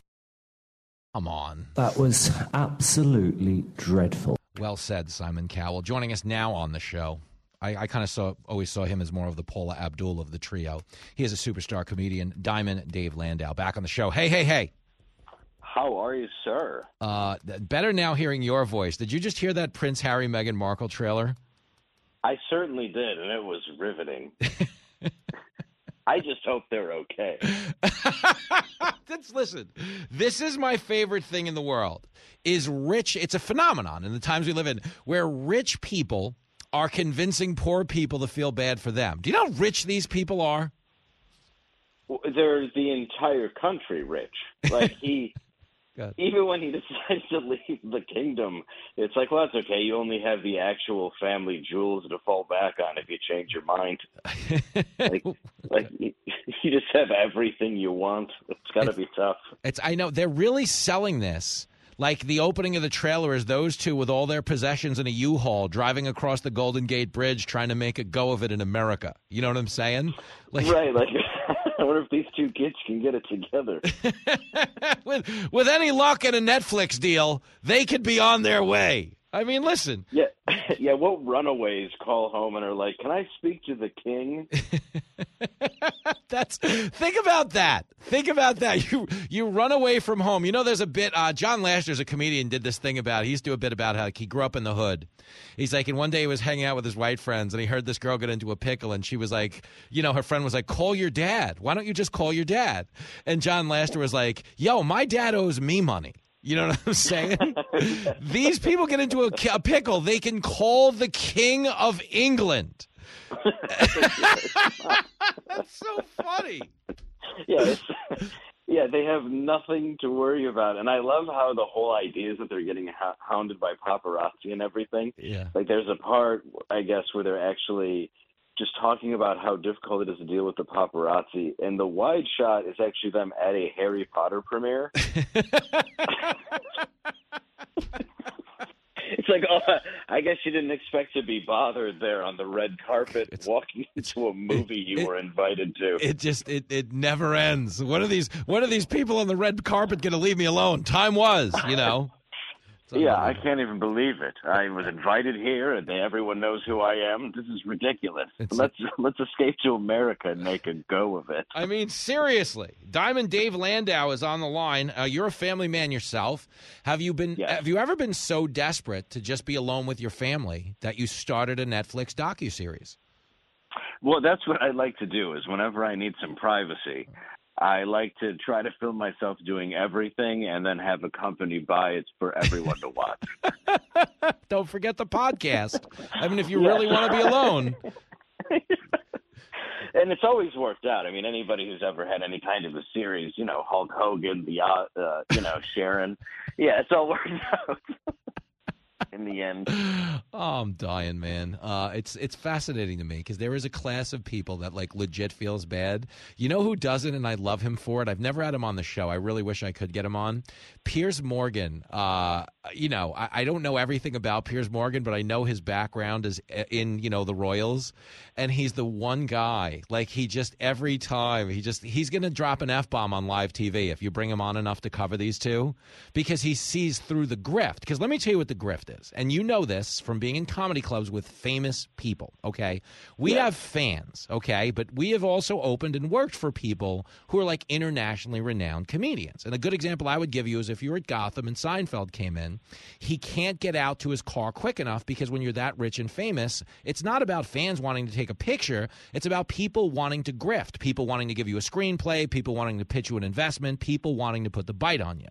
Now, I would imagine, thank you, I would imagine the royal family uh, has gotten pretty good at knowing when there's someone in their ranks that's trying to put the grift on, that's trying to put the bite on. And my sense of his problem with Meghan Markle and the royal family is that he didn't want to take them at their word that they were getting that feeling about her. She's a C list actress on Suits on the USA network, and suddenly she has dated her way into the Queen of England's living room, and everyone in the family gets the feeling that this is like a little bit of a grifter, and they're not as warm to her as they probably could have been if they liked her more.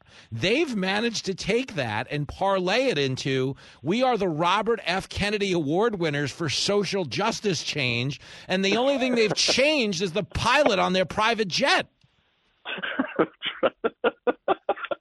it's so true.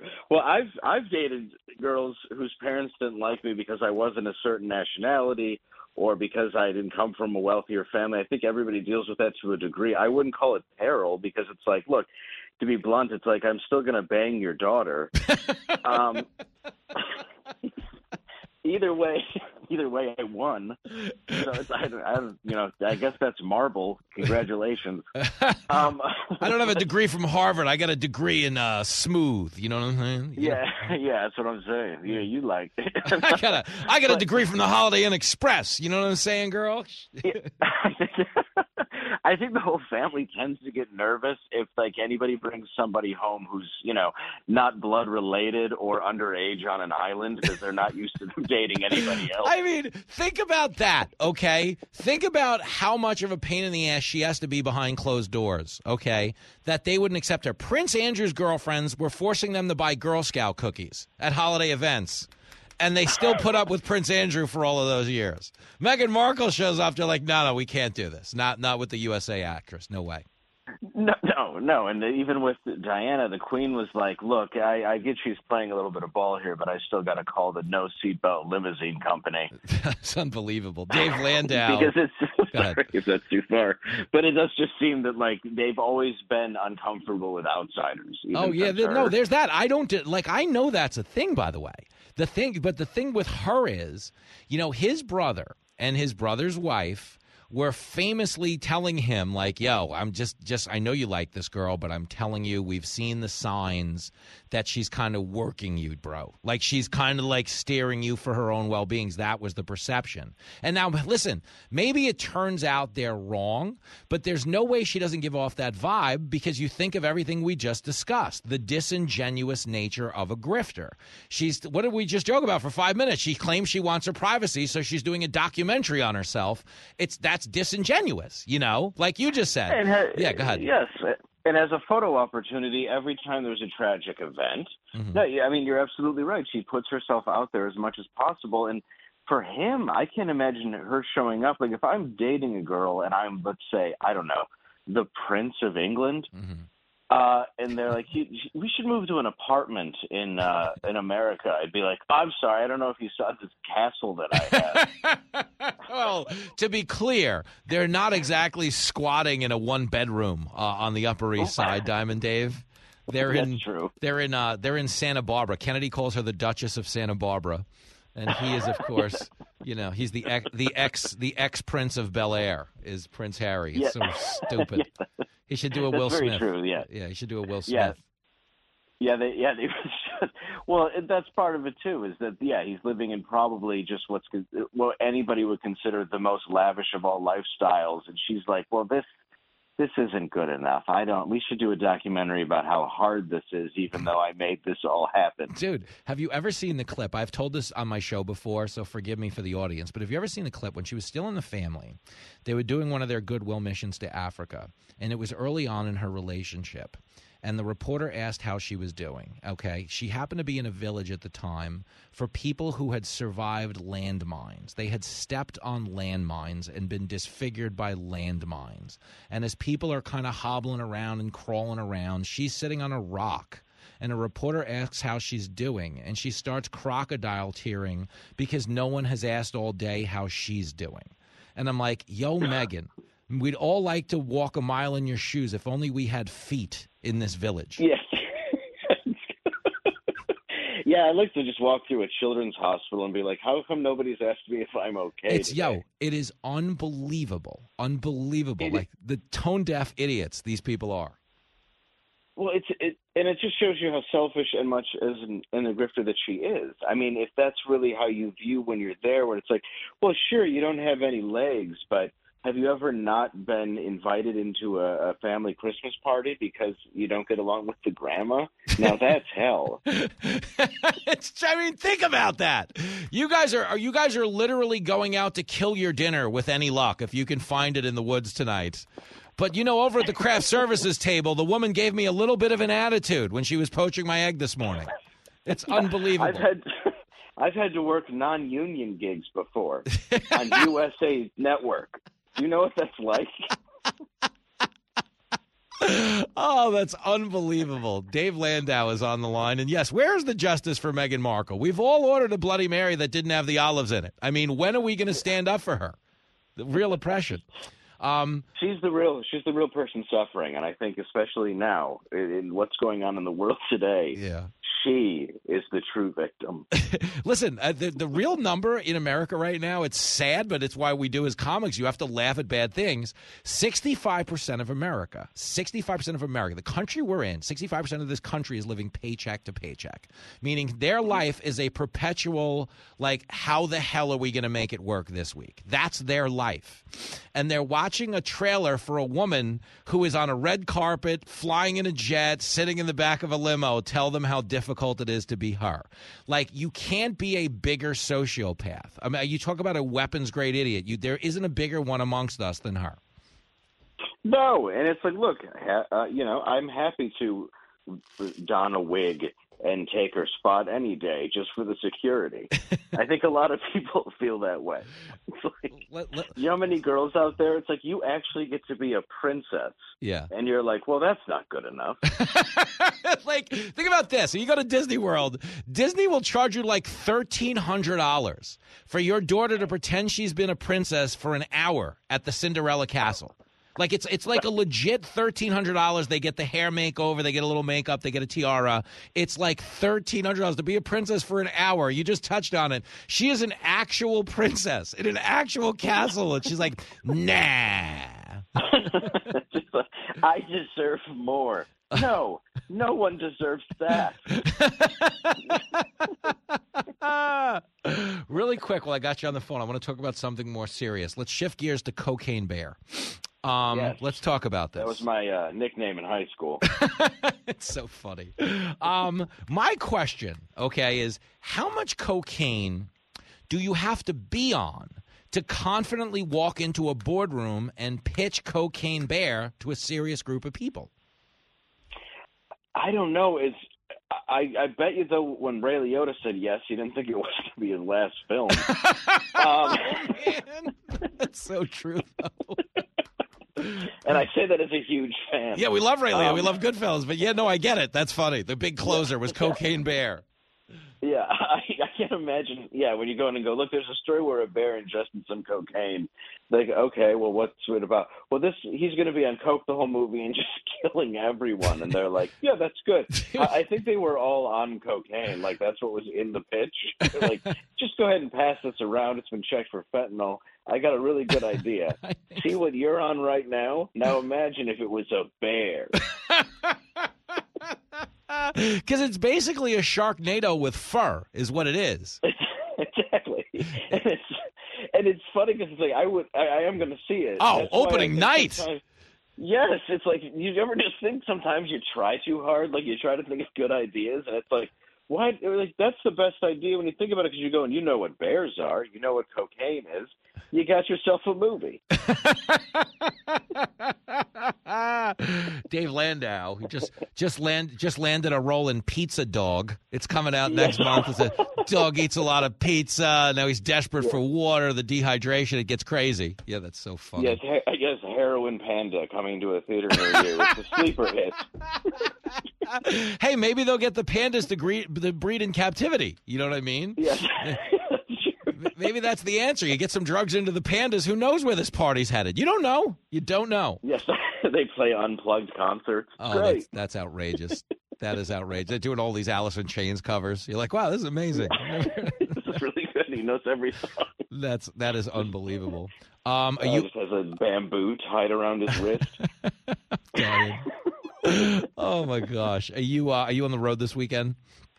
I am. I'll be at uh, Mark Ridley's Comedy Castle in Detroit, and I'm going to be recording it actually to put out um, as a special. I tried to do it earlier this year and it didn't work out, unfortunately. Uh, have, so have- technical glitch. Have you? Oh, when that happens, have you? Uh, whatchamacallit, because that's a great room to do it in, though. Like atmosphere, Yes. atmospherically, I've never, I've never played it, uh, but I know the room well. It is a great atmospheric place to record a special. Have you ever played Bricktown down in Oklahoma City? We didn't talk about this off the air. It's fantastic. Oh, is it okay? Good. That's where I am. Friday, you know, Friday, Yeah. Saturday. Um, Have you not been there yet? never, ever, ever. Um, so this is a, Um, my buddy owns it. You're going to love it. oh, that's a big deal. All right, well, let's let's yeah, work that out. yeah, yeah, yeah. Diamond You're Dave. going to love it. We'll trade postcards. Uh, let me know how your TSA pat down goes. I'll let you know how mine goes. I got the guy with the Absolutely. yeah, I got the guy with the strong hands last night. It looked ba- it looked a little weird when I went through the second time, you know. But right. uh, listen, Sausage Fingers McGee was mine. He's got an I'm a, listen. I'm a married guy. I don't get a lot of stimulation. You know, I don't get out of the house a lot. Sometimes that TSA pat down is all a guy has to look forward to. You know what I'm saying, Diamond Dave? I, that's why I wear sweatpants. I hope they come off. Diamond Dave, he goes to every airport with a fake bomb strapped to his chest so he can go through. It's Oh. just road flares, guys. Do you want a really quick laugh before I let you go? I'll do it fast. So when I was in Texas at a meet and greet, someone someone at a meet and greet in Texas uh, brought me a Civil War cannonball. Okay. And we're flying out at DFW the next day. I have Jenny and Lincoln with me. We throw the Civil War cannonball in Jenny's purse. Uh, of course, we get stopped by the TSA as it goes through the x ray. He makes sure it is what we think it is, allows us to take it onto the plane, but of course, makes us dump out the 16 ounce Poland Spring water bottle before we do. Why? I just, I, I just don't. Like we're cool with the weapon of war, but it stops with quenching your thirst. Yeah, we checked. It's not cartoonish where there's a wick on it, so it's perfectly fine. you and your But- bomb go right ahead, but you with the water, I'm going to need you to step outside. yeah, Oh, there could be something in the water. I'm dying. I'll see Oh, you at the airport. beautiful. You're the best, Dave. See you, Yeah, buddy. thank you, sir. There he goes, the great Diamond Dave Landau. There we go back after this. A show so good, it's hard to describe. It's not a matter of. It's a matter of you just.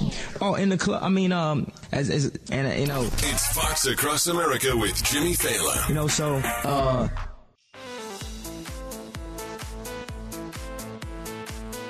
Bottom of the ninth here on Fox Across America with your radio buddy Jimmy Failla. When this party ends, we take it over to the TV side. I will be on with Sean Hannity tonight at 9 p.m. Eastern Standard Time here on the Fox News Channel. Tomorrow, I am getting the band back together with Harris Faulkner on the Faulkner Focus, and as you know, she is thrilled to have me on. That is offensive, and it is not true. and we will have some you and me time all over the radio. If you missed last night's Gutfeld appearance, it is on the Fox Across America Facebook page. Either way, the show is over. Pay up, get out, be a Republican, be a Democrat. We don't really care. Just don't be a.